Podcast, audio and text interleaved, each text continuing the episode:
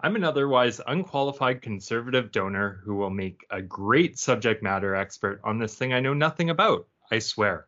Robbie Krieger Smith.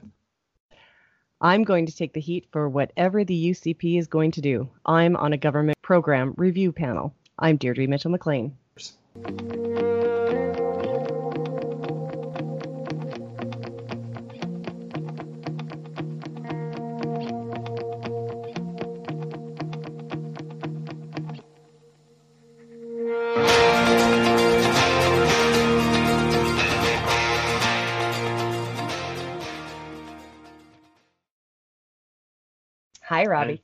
Hi, Deirdre. So today we're talking about government panels, or rather, government by panel. Yes, yes. Yes. and the title of this episode is? You've got it, the right stuff. Awesome. So, since being elected, the United Conservative government in Alberta has been largely governing by panel. And, uh, Panel. sorry? Decision making by panel. Decision making by panel, um, or at least uh, using panels to provide political cover for their preordained policy choices, but I digress. Uh, so we ha- currently have four panels that have been constituted so far. Mhm. We have the Safe Consumption Site Review Panel. We have the Blue Ribbon Budget Advisory Panel. We have the Curriculum Review Panel and the Minimum Wage Expert, expert in quotes, I put the quotes there, panel. The, the the quotes definitely deserve to be there. That actually, the minimum wage panel is by far the worst. Like, like I, I mean, the blue ribbon panel kind of looked half decent. Yeah. Like the people that were on it, not too many complaints. You know, some qualified individuals. We had, uh, um, oh Janice MacKinnon, no, uh, Dave, Dave Mowat. Yeah, he was he was my favorite one that was on that panel.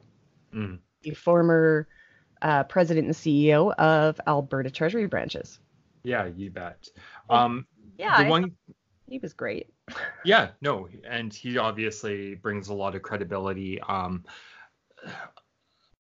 obviously, having somebody who was previously a finance minister and somebody who was a finance minister in an NDP government Yeah. was an attempt to try and stifle uh, criticism of that panel being stacked or biased in in one particular direction. Um, so Janice MacKinnon was the Saskatchewan finance minister under Roy Romanow's uh, NDP government.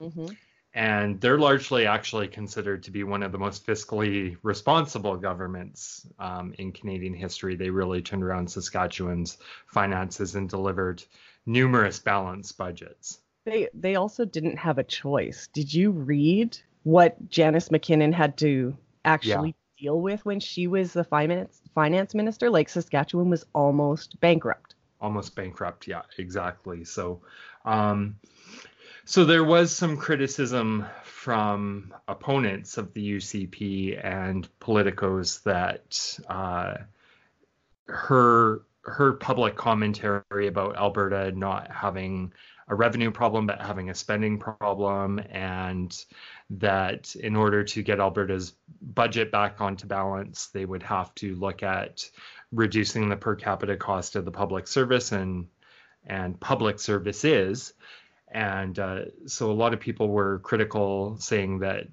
the outcome of that panel was kind of preordained and then one of the other criticisms that came up is that the mandate that the panel was given was to only look at expenses, not to look at revenues as potential solutions for getting Alberta's budget back on track. So it was preordained, even if the panel didn't know it. Uh, um, what they were actually tasked with and what they were allowed to look at really was that that gave them the answers that the UCP is looking for, which is where do we cut? Totally. Yeah. And it's interesting because I, I know somebody who's in the government that I was talking with last week, um, somebody who works in the civil service and is fairly well connected to some senior conservatives in the party. And I'm told that the UCP was none too happy with the results of the Blue Ribbon panel's report and that they felt it wasn't aggressive enough. And so it was interesting because we had Finance Minister Travis Toews giving his quote unquote fiscal update, yeah. um, which was two pages of gobbledygook. Um, they couldn't give us any projections, couldn't give us any measurement of what sort of pathway they were on, nothing like that. Um, but in that press availability, one of the things that he said was that the Blue Ribbon panel will be factored into the budget, but they're also going to take their own assumptions and desired outcomes and marry the two. And that's the first time that we've heard that kind of verbiage. So that to me lends a little bit of credibility to this rumor from this person that the UCP and the government wasn't happy with what the Blue Ribbon panel had recommended. Okay. And now I you know, in one of those weird things that I ended up researching one day. Uh, did you know? So this is this is actually something that really bothered me when I figured it out. So, um, you know, we're all moving to each of the provinces has, you know, some aspect of uh, privatization where it comes, you know, for for certain things. So MRIs is probably the most popular one. Mm-hmm. Uh, do you know what the price differential is between provinces?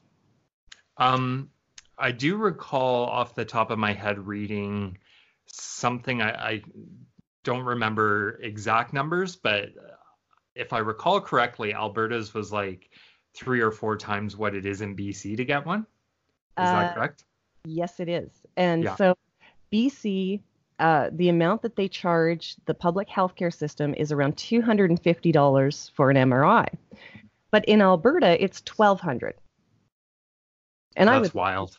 Like what? Yeah, and uh, or sorry, Ontario is, if I recall correctly, Ontario is somewhere around uh, between six or seven hundred. But again, yeah. like, but like, there's no reason why an MRI is cheaper in BC. Yeah right yeah, it's a no, equipment.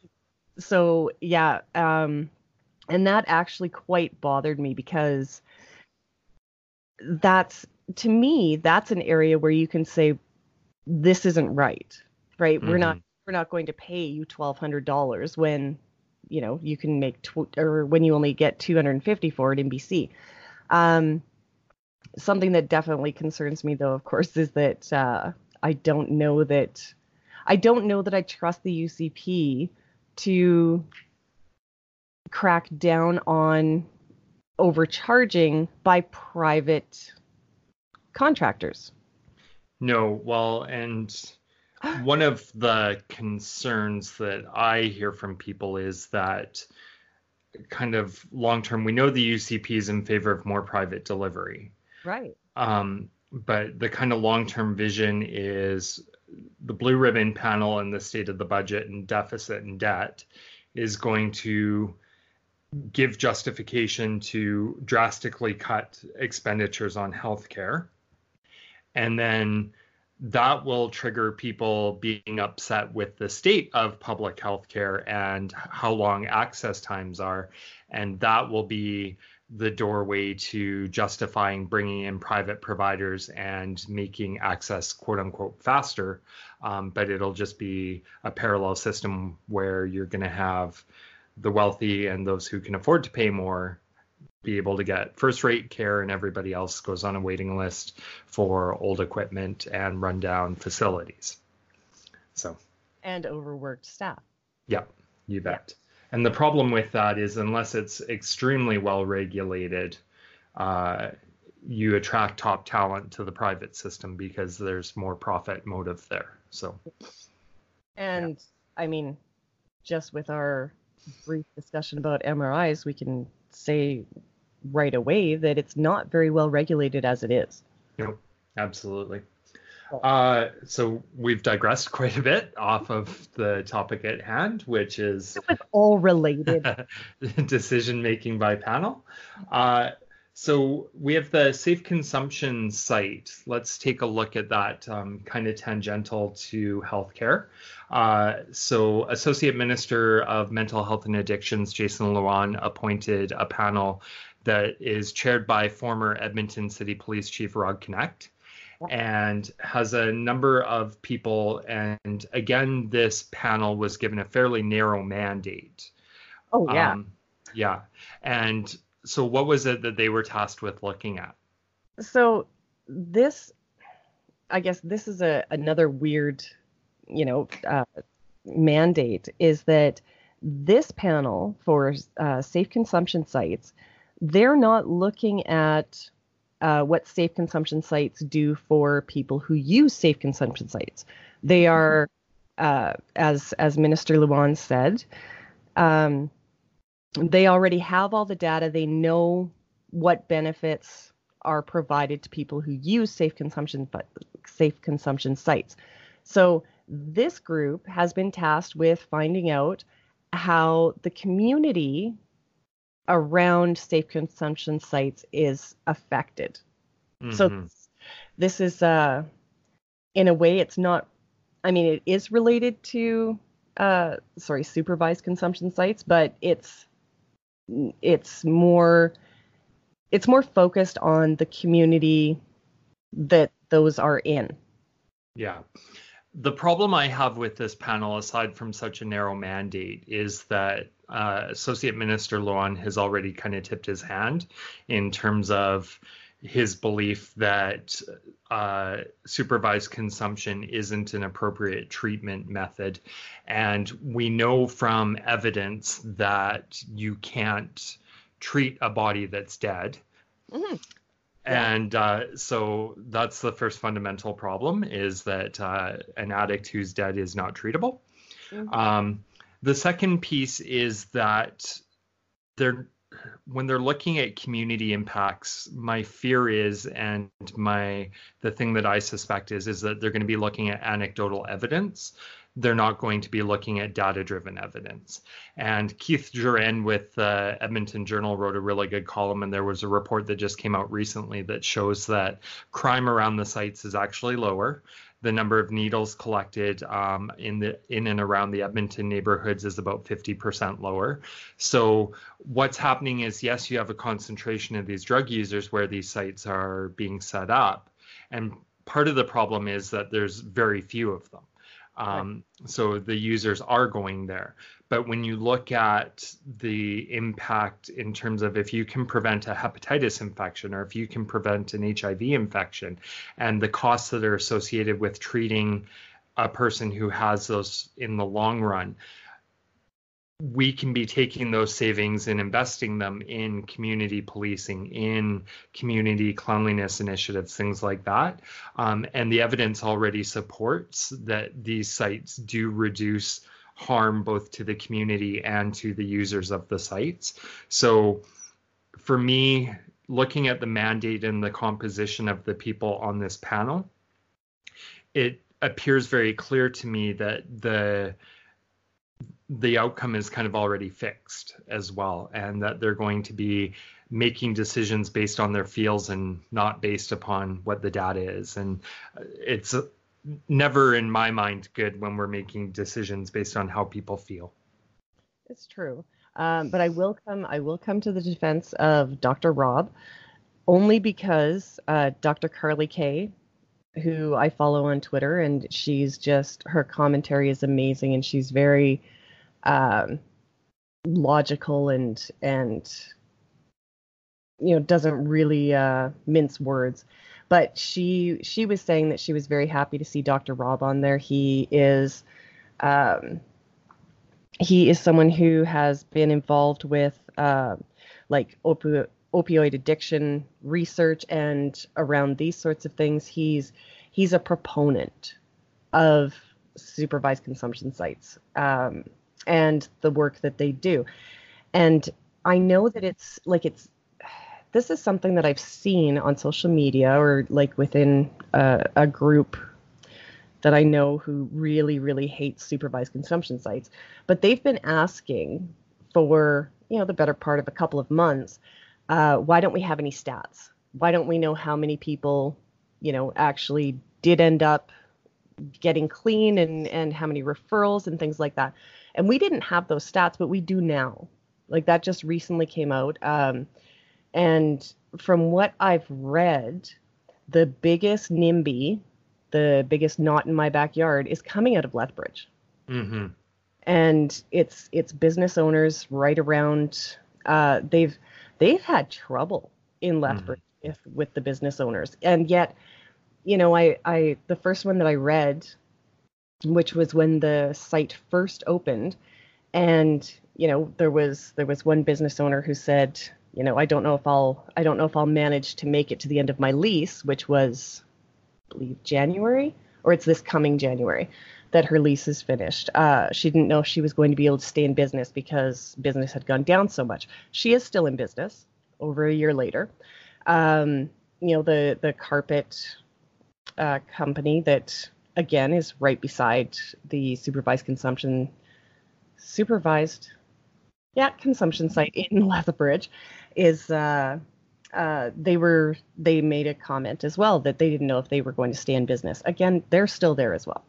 So they were thinking of moving. Apparently, they haven't bothered. So I'm not sure. Uh, I'm not sure if there's been any change. These, like I said, these these businesses haven't moved. Mm-hmm. They're all still apparently running. So I don't know that it was as bad as they thought it was going to be but there it it could just be that like I said, that NIMBY mentality of, well, I, I just don't want that here. Yeah, and I think there's an element of the unknown as well. Um, and when you have unknown, people react out of fear, um, which is a natural human response. But I think that proponents of these sites, what they need to do is they need to do a better job of educating people. They do need to do a better job of making sure that the community negative impacts are minimized so that you can get people on board. Um, and it all does boil down to communication and relationship building, I think, in the long run. But on the flip side of it, you do have opponents there. Uh, I forget his name, but one of the Lethbridge city councilors was talking about there being pumping music and people were bragging about how many times they'd overdosed and stuff like that. And it just, it's so detached from reality. And, um, you know, he was even complaining because he heard that they were giving out pizza and granola bars and stuff like at the end of the day these addicts are still people and they want to be treated like people and seen as humans. And that's a big barrier to them seeking treatment is the fact that they are dehumanized by so many people. And i you know it just it just seems like a humane thing to do in terms of building relationships and getting people into treatment to actually treat them like human beings which is totally crazy. And uh, yeah i i work in some really rough neighborhoods where we have some drug users um, and you know there's we find needles and drugs left in our bathrooms and stuff like that and we have to deal with that. So i understand the apprehension of the community and stuff but um, you just you kind of have to like i said understand that if you actually believe in humanity and lots of these people i will say are pro-life then you have to not just say that people who have addictions deserve to die, right? right. And yes, you're not going to help everybody, but what is the cost of a human life and what can we do to get people onto that pathway and the one thing i will say about the ucp that they are correct on is that there was a really large focus on these safe consumption sites and probably not enough invested into mental health addictions treatment um, so why not just invest in that? Why like why does there always have to be a winner and a loser in all these situations?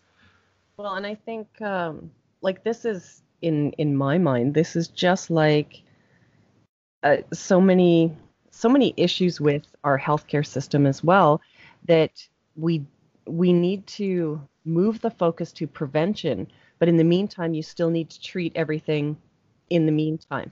It's it's going to take i mean a, a real push towards prevention which is needed, is going to take 20 years before you actually see the savings on the healthcare side, right? On the actual treatment side, because you still have to treat everything in the meantime. And it's not an expense that, you know, that, that long term planning does not seem to be a, a, a an Alberta advantage. that way. Well, I think it's a function of just our government system and social media world too that we don't think big picture. We think for, you know, f- four years. we think for four year periods. Um, and uh, Deirdre's dying. She's hacking up along here. So well, we never used to think in four year periods, right? Like no. we we had a government for 40 years. Yeah, no, we didn't. But um, all of a sudden we now we do. Well, I just I don't think it's unique to Alberta. I think it's a function of the fact that you have never ending news and political bombardment and so there's this sense of decision making that is for the immediate versus what the long-term picture and vision are right so mm-hmm. yeah well and i was reading oh i guess this is actually relevant to uh one of the other panels. Okay, no, it must have been the blue ribbon panel. Um, but I was actually reading on the blue ribbon panel, and I, I have to say this because uh, I'll quote. I do think the government needs to be nudged a little bit in terms of better financial planning. Unquote. Trevor Tombe. and I mean, he's you know he did a fantastic uh, he did a fantastic what if kind of scenario that looked at that looked at what's going to happen in Alberta in the next 20 30 years. And mm-hmm. that was like that was actually a really really scary paper that he did. But it was scary because we are not prepared for it.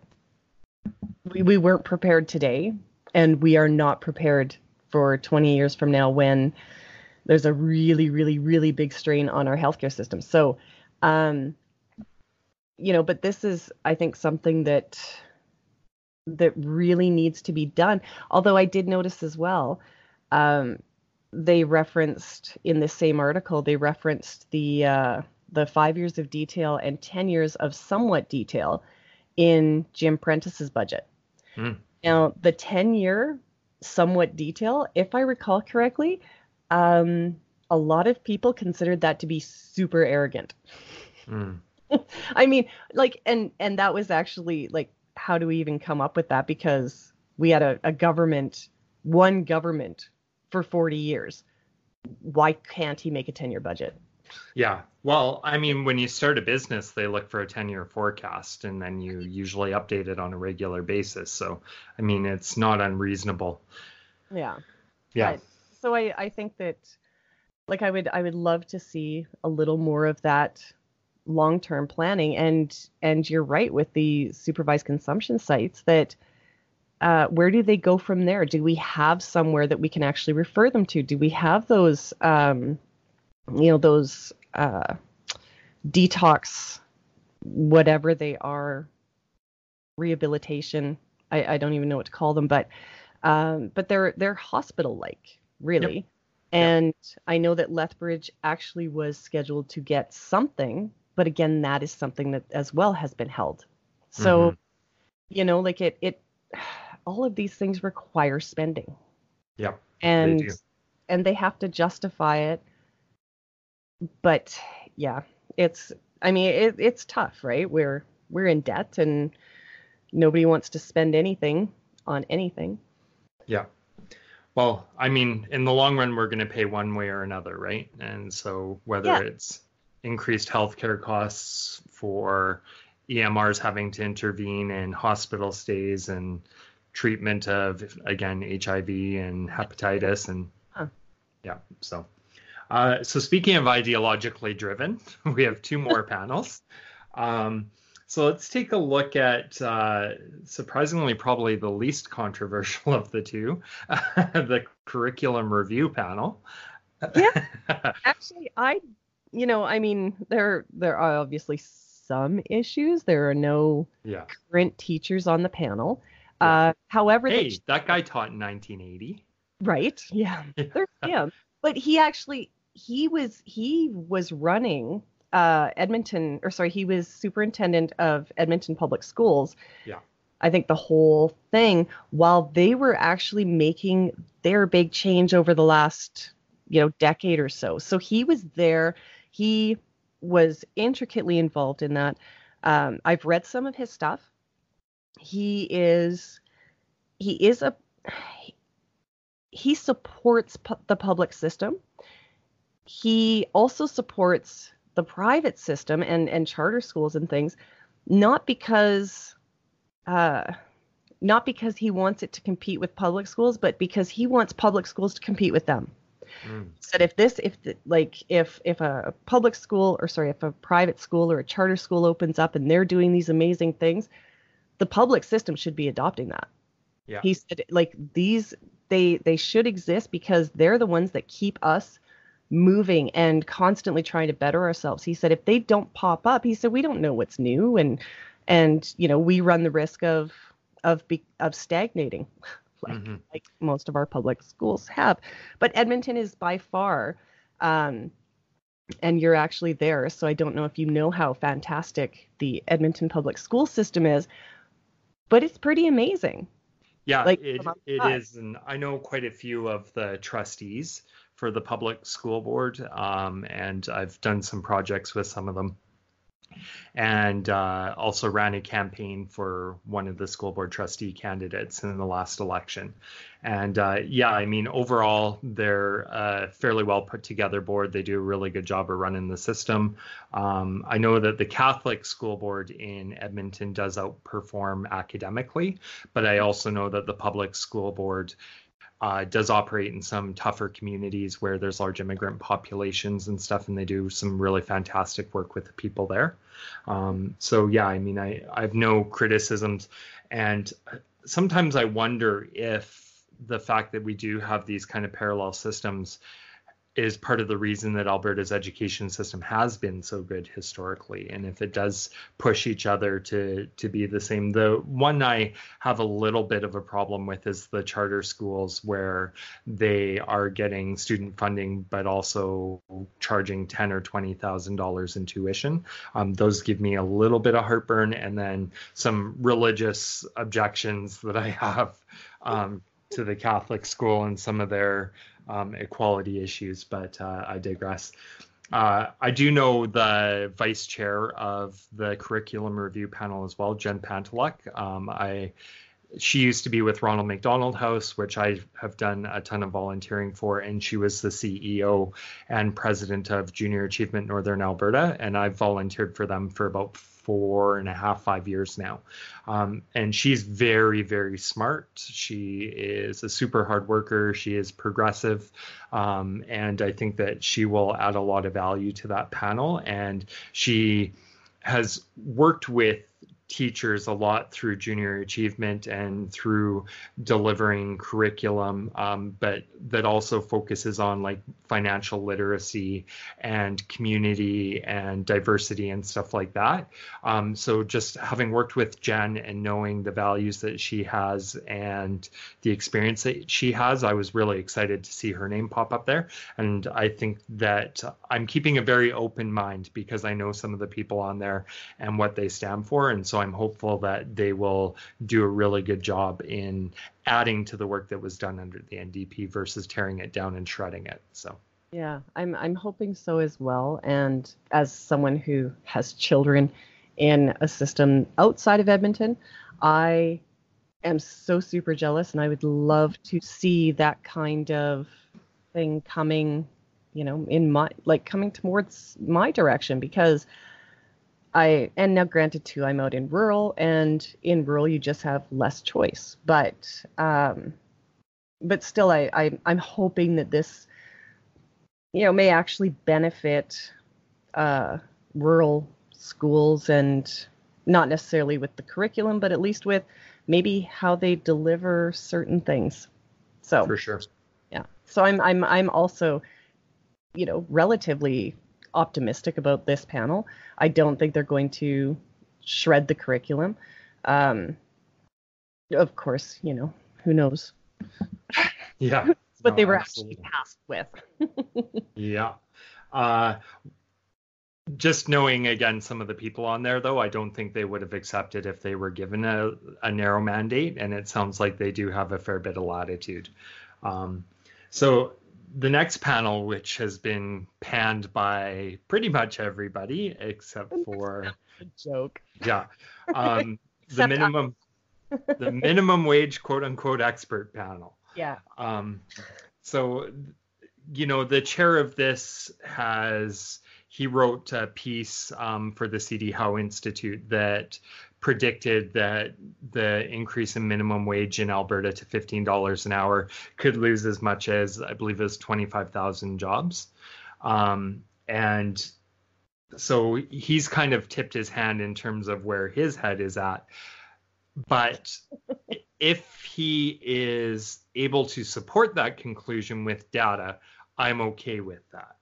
Um, I'm kind of of the mind that minimum wage needed to increase, but it increased very, very fast, and some businesses had a hard time adapting to that.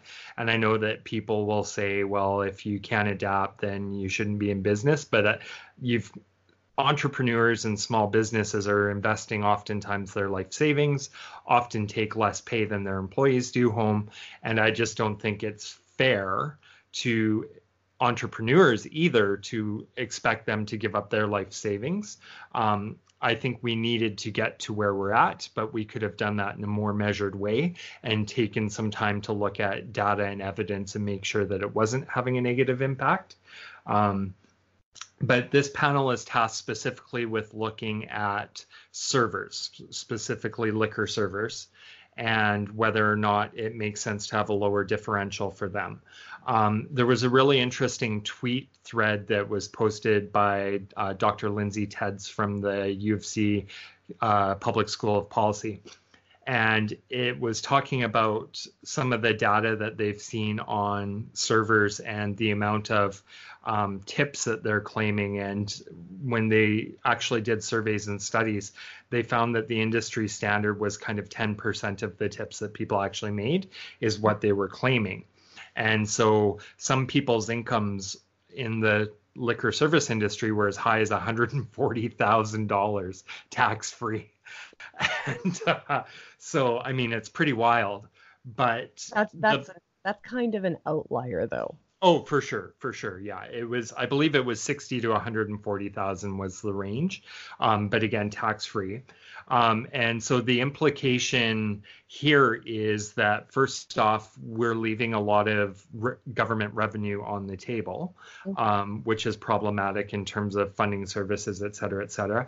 But in the long run, actually, it has an impact on poverty and pensionable earnings because if you're not claiming it, you're not getting your CPP and um, whatnot because it's based upon your earnings. And so it does have an impact primarily on women who are low wage earners, um, who primarily work in the liquor service uh, hospitality field, we'll call it, uh, later on in life as well. So it's, um, you know, they're benefiting now, but it's costing down the road in what their pensionable earnings are. Um, so I found that kind of interesting. And then the composition of the panel. Um, you've got CFIB, which has advocated against the minimum wage. You've got representatives of Restaurants Canada, which has advocated against the minimum wage. And then you've got these quote unquote um, server experts who are liquor servers, but it turns out they're relatives or employed by the representatives from Restaurants Canada and one of the restaurants that's um, against that is yeah that is represented on the panel. So you've got these three or four people on the panel that are all interconnected and a couple of them that rely on that employer for their employment who's mm-hmm. also represented on the panel. So are they going to give an unbiased unfiltered um, representation of what they think is the best? Yeah that's a that's a that it it's kind of a strange makeup. I mean it's this is this is by far the worst panel. I mean, like you you had the ones with very narrow mandates um, that are basically being asked to, you know, fix something up so the UCP can do something unpopular. Um, But this one, I mean, this one doesn't even attempt to look like it might be uh, unbiased in some way. Like I, I googled, you know, the the first four people, and I was able to find their anti minimum wage commentary very quickly. Mm-hmm. So that was just I thought, really? Um, yeah, like there was just there was no attempt whatsoever to to make this look uh, like anything other than what it is, which is a panel who's going to say no, liquor service should make less. And and I actually I managed to only get I only got two people to give me feedback on that. Uh, none of them from my home area, but uh, one actually who's been in the service industry for you know 15 years or something, and so he was saying that that yes he he thinks that no he's serving. Uh, he said that yes he thinks they should make the same minimum wage as everyone else. And you know but he also said that that he thinks that tipping maybe should start to go. So that was interesting from him. And then uh, one other person who responded to me was a business owner.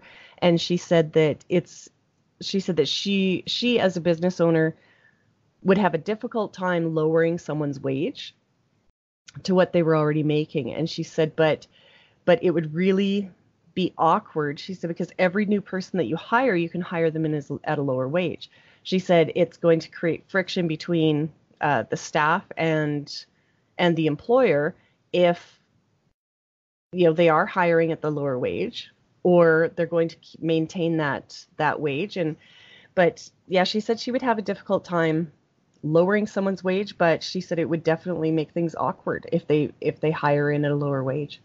Yeah. Um, I know a few business owners, and that's what they've done is they've left existing employees. Um, they've started hiring new employees at the lower wage. Mm-hmm. Um, and so far, the feedback that I've heard, there's not really um, much friction or issue. Um, but who knows? Maybe that will come. Um, the other thing that uh, some people have said is that they figure it would give people incentive to stay in a job where they were making $15 because they run the risk of um, if they were to change that they would go to particularly students obviously because we have the lower student differential now um, they run the risk of going to a job where potentially they would make less money so but, yeah and yeah. i think I mean, because of this now, I think you definitely have more individuals who are going to be asking that question. Yep. No, for sure. Absolutely. If I was interviewing for a new minimum wage job, that would be one of my questions. What are you paying me? Um, okay. But yeah. I'm also 36, so I don't need to worry about that lower minimum wage. Um, so, bottom line with all these panels, uh, why are they doing this? Well, like you said, political cover. Absolutely, yeah. they're, you know, they're they're wanting someone else to make the decision and someone else to take the hits when when the government does what it wants to do but doesn't want to uh, show any spine in admitting that they want to do that. Yeah, yeah. So I wrote a satire piece, but satire closer than ever to reality, um, on politicalrnd.ca, and I titled it "Fiscal Panel Delivers Political Cover for Budgetary Blitzkrieg." Ah, and uh, and uh, so i mean really ultimately that's what it is is they know they're going to have to make some tough decisions if they're going to deliver on the rhetoric that they've been uh, spewing constantly. And this is really just about covering their ass when the inevitable backlash comes particularly in edmonton. So. Yeah yeah exactly. It's um and i like i don't know. The minimum wage panel again that is the worst panel. It's got the worst makeup. There is not one person who doubts what's going to come out of this panel, which is really sad. I mean, mm-hmm. you don't put an expert panel together to, you know, uh, study something when you know what their answer is going to be. And and I understand, um, you know, people towards the right have said this the same thing. You know, when the NDP brought in David Dodge. Yeah. Right to they knew beforehand. Well, he is a proponent of of stimulating the economy with some capital spending. Mm-hmm. And so they brought him in so that he would say that, and then they could say, no, look, we asked somebody. So I get it that this is something that that governments do. Um, I don't know. I just I kind of wish that I kind of wish that that wasn't the case. I mean, you know, Robbie, we got to be part of this interesting little experiment of uh, of asking people to to figure things out, and and what they came up with might not be something we agreed with, and yeah. that was okay, right? It was find this stuff out, and now how do we, you know, how do we deal with this? How do we adopt this or whatever? And so yeah, so I just kind of see some of this other stuff as being just lame, just really lame. Yeah. Well, I think at the end of the day, one of the successes, especially looking at where the Alberta Party is today, is uh, don't ask a question that you don't already have a preordained answer for because you might not like the actual answer. but that's not a bad thing. It's learning something new. And it's like, what what's one of the things that I said recently? It was, um, it was, oh, I was, I was quoting Emma Graney's tweets while she was, um, while she was in with Minister Toews and the fiscal update. And one of the things that I quoted, and I'm like, because we're going to, or sorry, because the UCP is going to govern ideologically because people like what they have to say. It doesn't matter that it's not working and it doesn't matter that it's a bad decision. It's better than having people maybe not like what they're doing. And I'm just like, oh my gosh, like this is this is so much bigger than, oh, but I don't like what they're saying, right? This is our this is our government. This is our future. Our like they're setting policy that will affect us. Yeah, that's just where we're at politically right now, though. Is um, the the populist forces are very strong, and you don't have people that are actually leaders and can go out and sell a policy and what the merits of it are. Everything is based on an opinion poll and trying to. It's like a cat chasing a laser. mm oh, but the, the, this affects more than just you know a couple of people. Uh, really sad. Sure. Uh, it is. Okay, so. Okay, so that's our opinion, which is a good segue into our next segment where we're going to be looking at various op-eds that have come out. And what's your title for this one? The title for this one is Burn It to the Ground. Burn It to the Ground. Okay, we'll see you guys soon. You can find political R&D podcasts, blogs, and our social media tags on our website at politicalrnd.ca. Goodbye, Robbie. Goodbye, Deirdre.